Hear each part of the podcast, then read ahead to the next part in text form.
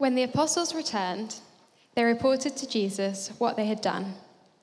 Then he took them with him, and they withdrew by themselves to a town called Bethsaida. But the crowds learned about it and followed him. He welcomed them and spoke to them about the kingdom of God and healed those who needed healing. Late in the afternoon, the twelve came to him and said, "Send the crowd away so that they can go to the surrounding villages and countryside and find food and lodging, because we are in a remote place here." He replied, "You give them something to eat."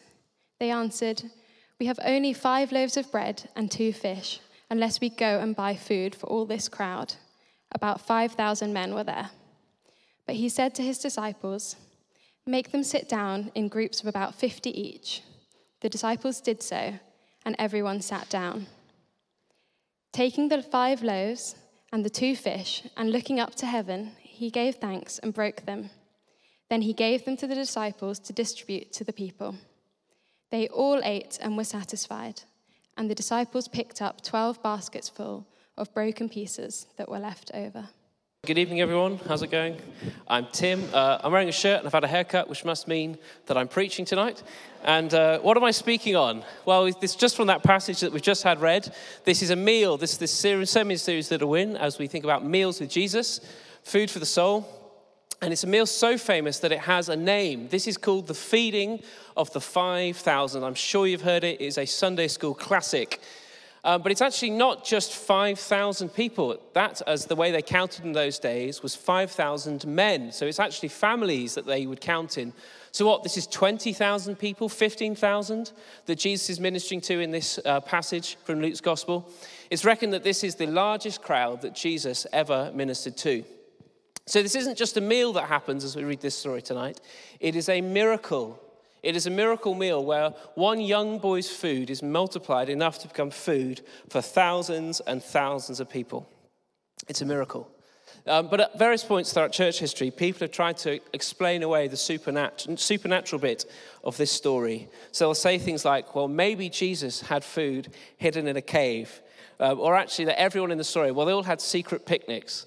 You know, those secret picnics that first century Israelites had. Um Although, and this is my favorite, the real miracle was in people's hearts as they learned to share. Um, if we take the account seriously for what it is, we take it on face value, it is a miracle. And it's a miracle that tells us primarily about the one who did it. This passage today, I mean, this is a dead giveaway, of, isn't it? This passage tells us about Jesus. The Bible always tells us about Jesus. I know that. But this miracle tells us about what he is like. It tells us about who he is and about what he does. I love how Tim Chester, the author of A Meal with Jesus, which is a book I'd highly recommend, he puts it like this: Jesus is known through his catering, which I like. This meal tells us about Jesus. So why don't we pray together, and let's pray that Jesus would be revealed tonight. Let's pray, shall we? God, thank you for this chance to be here tonight together, and we pray that as we unpack your word, you would speak to us, Jesus would learn more about you, and we pray that you would be revealed in this meal. Amen. Amen. So as we read this kind of passage, what do we learn about Jesus? Well, the first thing we might think about is that we learn about his character, the character of Jesus. Let's read verse ten again, shall we? It's going to come up on the screen. You can read along in your Bible. When the apostles returned, they reported to Jesus what they'd done. Then he took them with him, and they withdrew by themselves to a town called Bethsaida. But the crowds learned about it and followed him. He welcomed them and spoke to them about the kingdom of God and healed those who needed healing. And the key thing to note here um, is that Jesus was taking the lads, the disciples, on a retreat, essentially. And they've been ministering, and Jesus just sent them out earlier in Luke nine to go travel all about the place and to heal and to preach and to do all the things that he's been doing. And you'd see this in Jesus' ministry. He'd spend time with people and he would retreat, and he'd spend time with people and he'd retreat. And that's what they're all doing together at this point. And I don't know much about the place of Bethsaida. It's right by the Lake of Galilee. Maybe there are great views. There's a great couple of hotels, some nice spa rooms, you know. The lads are going on a break. But the people find out. The crowd finds out where Jesus is going. And I get it, probably like a mob, you know, they mob him. They find out where he's going. And there must have been so many people, overwhelming amounts of people. But what do you notice about Jesus' reaction? Despite tiredness, despite the fact that they'd probably been ministering to thousands of people already just in the past few weeks, verse eleven again, he welcomed them and spoke to them about the kingdom of God and healed those who needed healing. In this moment, moved with compassion, Jesus welcomes the crowd. He welcomes them, speaks to them, heals them, feeds them. You see, this, this feeding, this meal, reveals his compassion. Can you see his compassion? The way he welcomes them. He doesn't say, sorry, I'm too tired. That's what I would do. I mean, have you ever been so tired that you don't ever deal with people? No, of course you haven't, because you're all really holy. Jesus is amazing. He welcomes them. This tells us about Jesus' character. I hope you can see that. But also, this meal, this feeding, tells us about Jesus' mission. Because our passage today is a fulfillment of what Jesus declared was happening, was arriving, was coming in his ministry. So he said in Luke six, "Blessed are you who are poor, for yours is the kingdom of God. Blessed are you who hunger now, for you will be satisfied." And as we'll come to, this promise of being fed, of being satisfied, that has a deeper meaning. Uh, but in Jesus' mission, it, it had a really literal one. Jesus came to minister to the poor and to the hungry and to meet their needs. So if we look at verse seventeen, it says, they all ate and were satisfied. They all ate and were satisfied. There's so much food, there's food left over. And it's been remarked that Luke's gospel especially highlights and emphasizes Jesus' ministry to the poor. Now, Jesus came to minister to all kinds of people, rich and poor and everyone in between. But he came for especially those that society might overlook. And that was part of his mission. And we see that displayed here in this story. I want to ask you tonight, are you aware not only of Jesus' compassion for you and his welcome for you, which he has, but also the way that he wants to send you out to minister to the same kind of people that he, he met? How do you serve people who don't have very much? How are you giving away what you have and God has given you? How are you serving the poor? We don't call them the poor these days. We say things like economically disadvantaged or something. But Jesus called them the poor. How are you meeting their needs? And how crucially are you sharing the good news of the kingdom? Because that's what Jesus came to do in his mission. And this real meal reveals his mission and his character. But there's something more here, I think, that's right at the heart of what this passage is about. See, our passage today comes in the middle of two questions about Jesus' identity, as in who he is. So in verse nine of chapter nine, King Herod, when he's hearing accounts about what Jesus has been doing, he asks this question, "Who then is this I hear such things about?" Who then is this I hear such things about? And then just after our passage, Jesus asked Peter, his disciple, "But what about you?" who asked, "Peter, who do you say I am?" Peter answered, "God's Messiah." So our passage today is in the middle of these two questions. You could say that our passage about a meal is sandwiched between them. Uh, good stuff. Uh, so Herod asks who Jesus is. Who is this then? And if you like, Peter, led by the Holy Spirit, inspired by the Spirit, says, "You are God's Messiah." Now, the, that language of Messiah is the language that the people of God, the Israelites, gave to the one that they were hoping, they were expecting for, to come and redeem them and to save the world. And Peter answers Herod's question. But if you like, our passage, this feeding of the five thousand, also answers Herod's question. Who is this Jesus? And we see that in what our meal points to, this meal points back to. And this meal has references to two Old Testament characters, Elijah and Moses. And the story of Elijah, you can read about this in two Kings four. Elijah feeds one hundred men with twenty barley loaves. He even sends his servants to do it, just as Jesus does it. But then this story of the feeding of the five thousand also points back to Moses and the story of the Israelites being fed with manna in the desert. And when we read the story, maybe as Aisling was reading it earlier, those probably aren't the things that came to mind. You think, oh, yes, Elijah, that's what I think of. Or, oh, yes, Moses. But as Jesus is enacting this, what he's doing is pointing to the fact that he is the Messiah. He's like a new Elijah who's come to feed the people of God.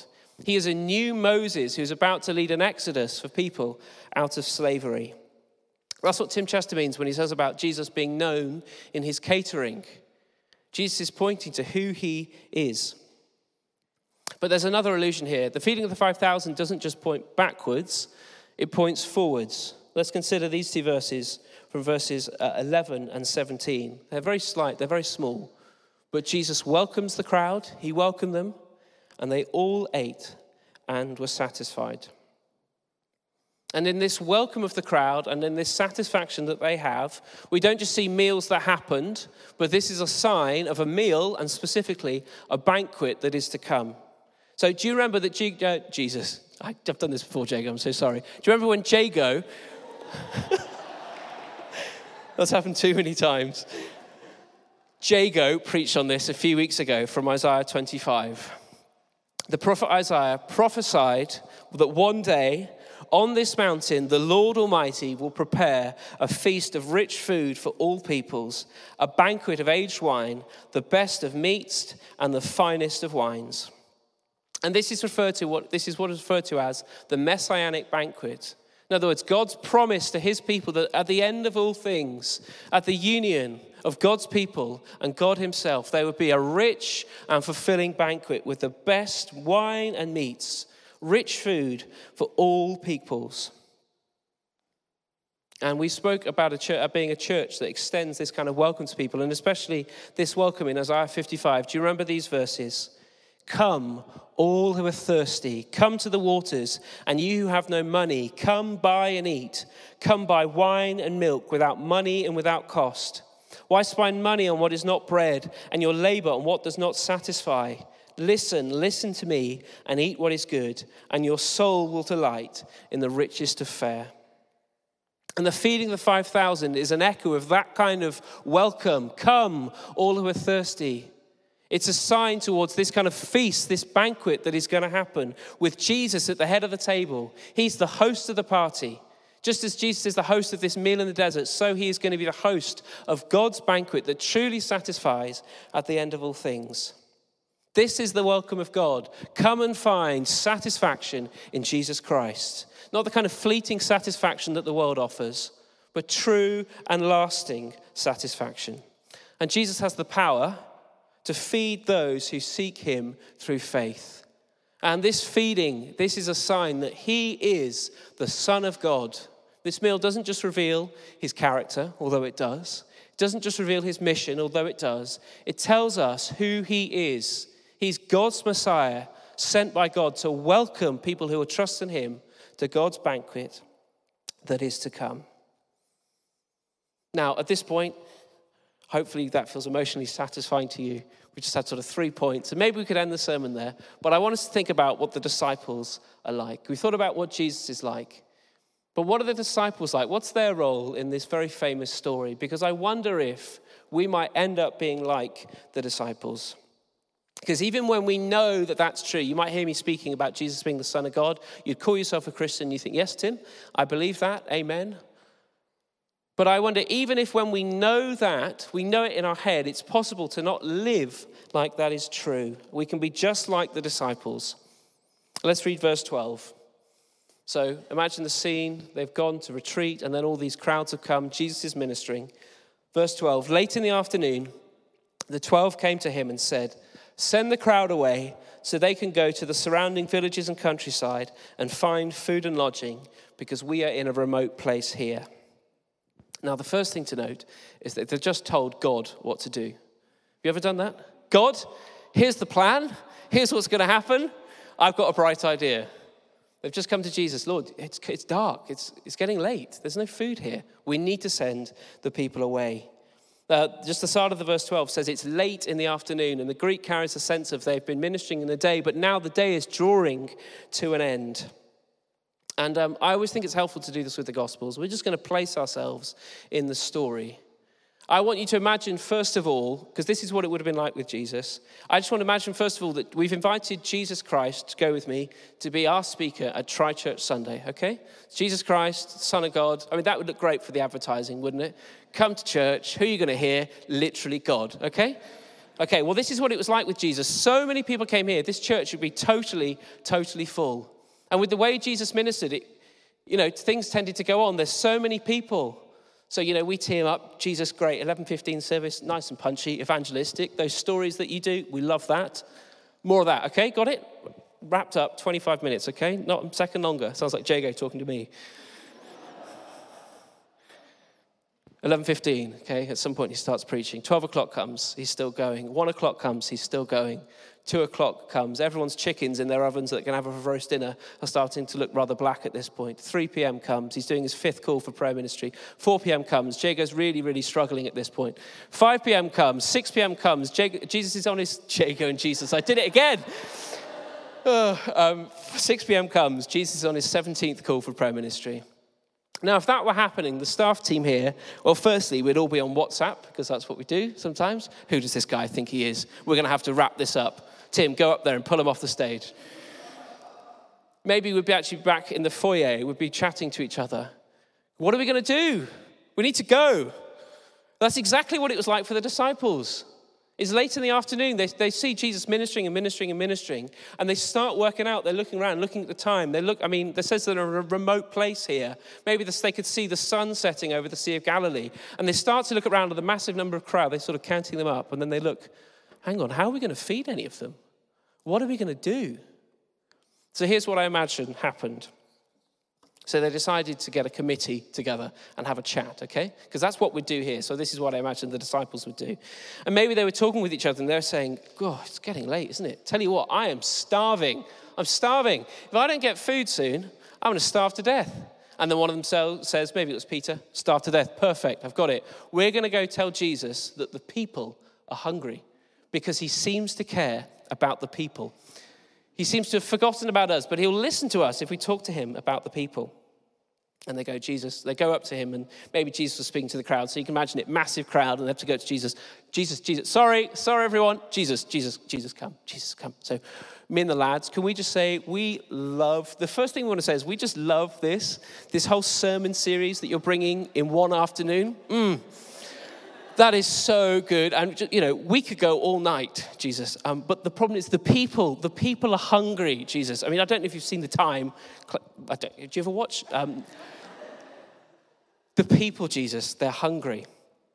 And, um, you know, well, I wonder what they imagined Jesus would say at this point. Yeah, lads, don't worry. You're right. Let's send them away, shall we? Uh, but look at this, verse thirteen. This is Jesus' response. You give them something to eat. Sorry, Lord, you give them something to eat. You're so concerned about the people. Well, you give them something to eat. Excuse me, Lord.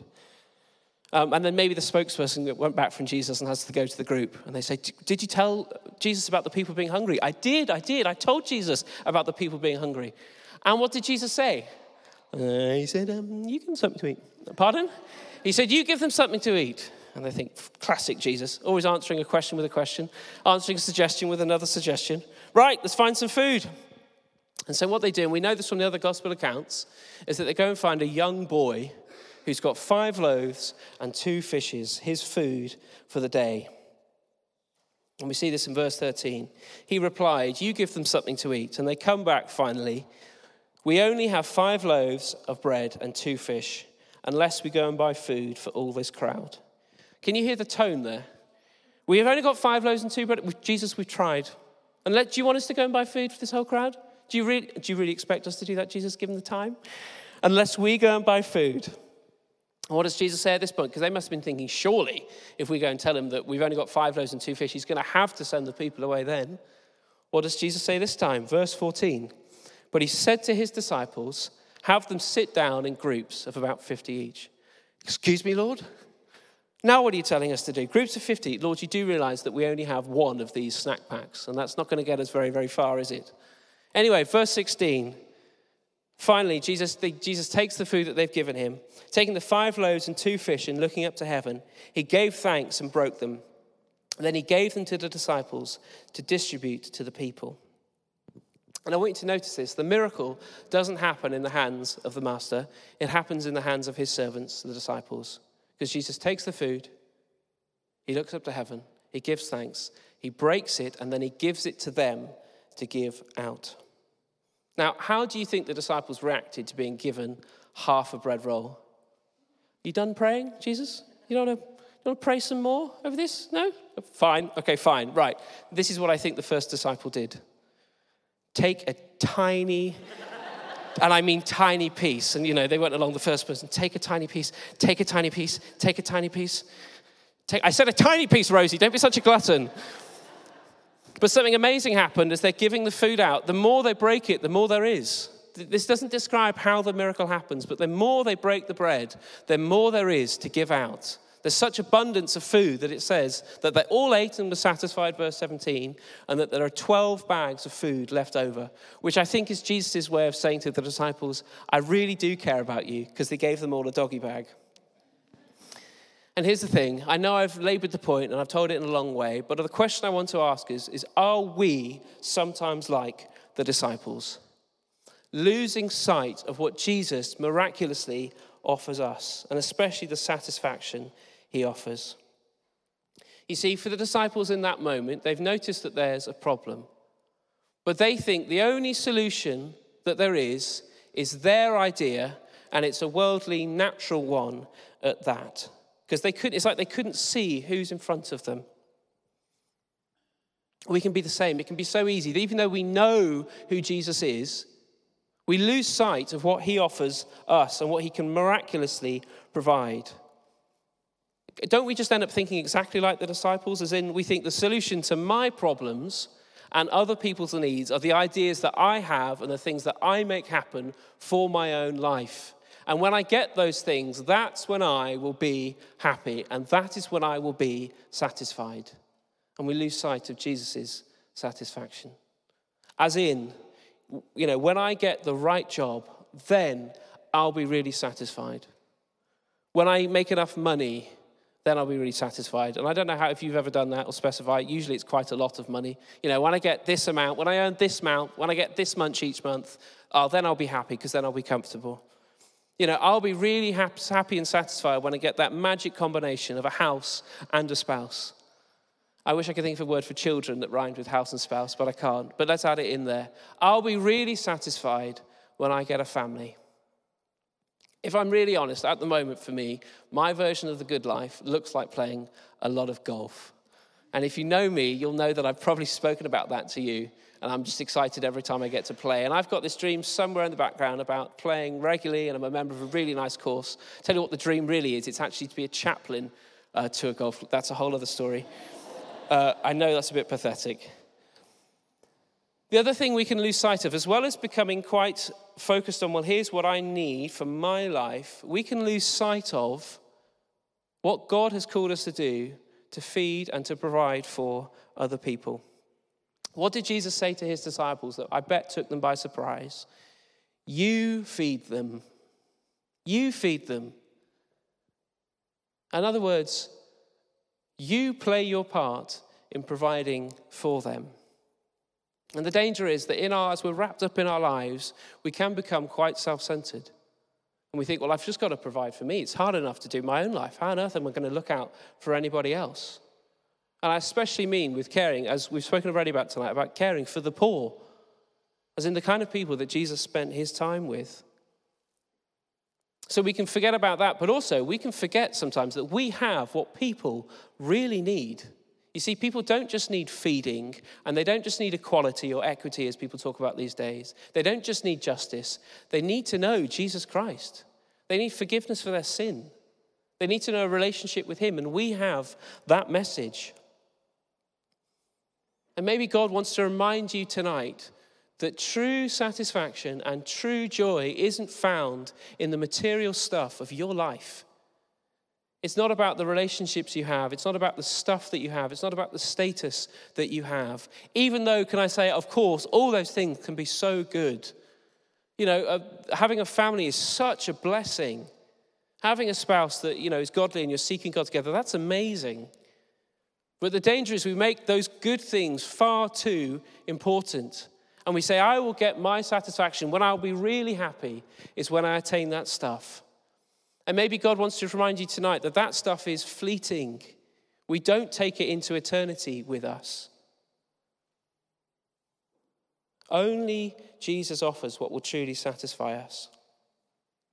This is why the prophet Isaiah, I've quoted it already tonight, said this. And if you like, Jesus' ministry, this feeding, said this.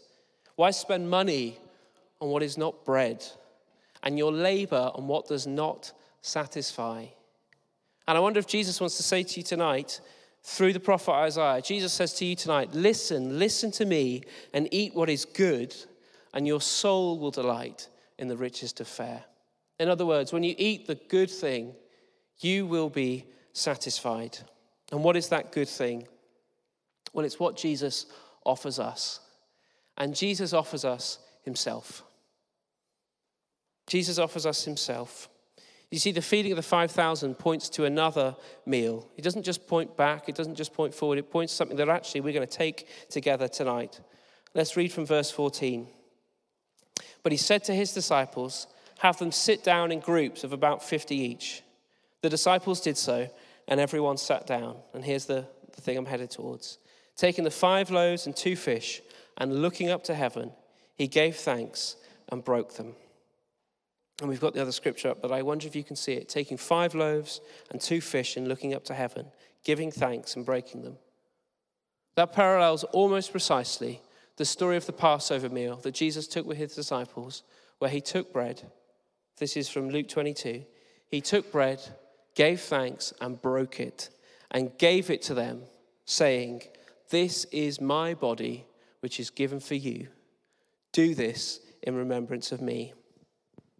You see, as Jesus was breaking bread and fish and sharing it with the crowd, he wasn't pointing back to Moses and Elijah, although that is a confirmation of who he is. And he was pointing to himself and to his death on the cross, to make a way for us to know the welcome of God, to make a way for us to know the satisfaction that God offers us.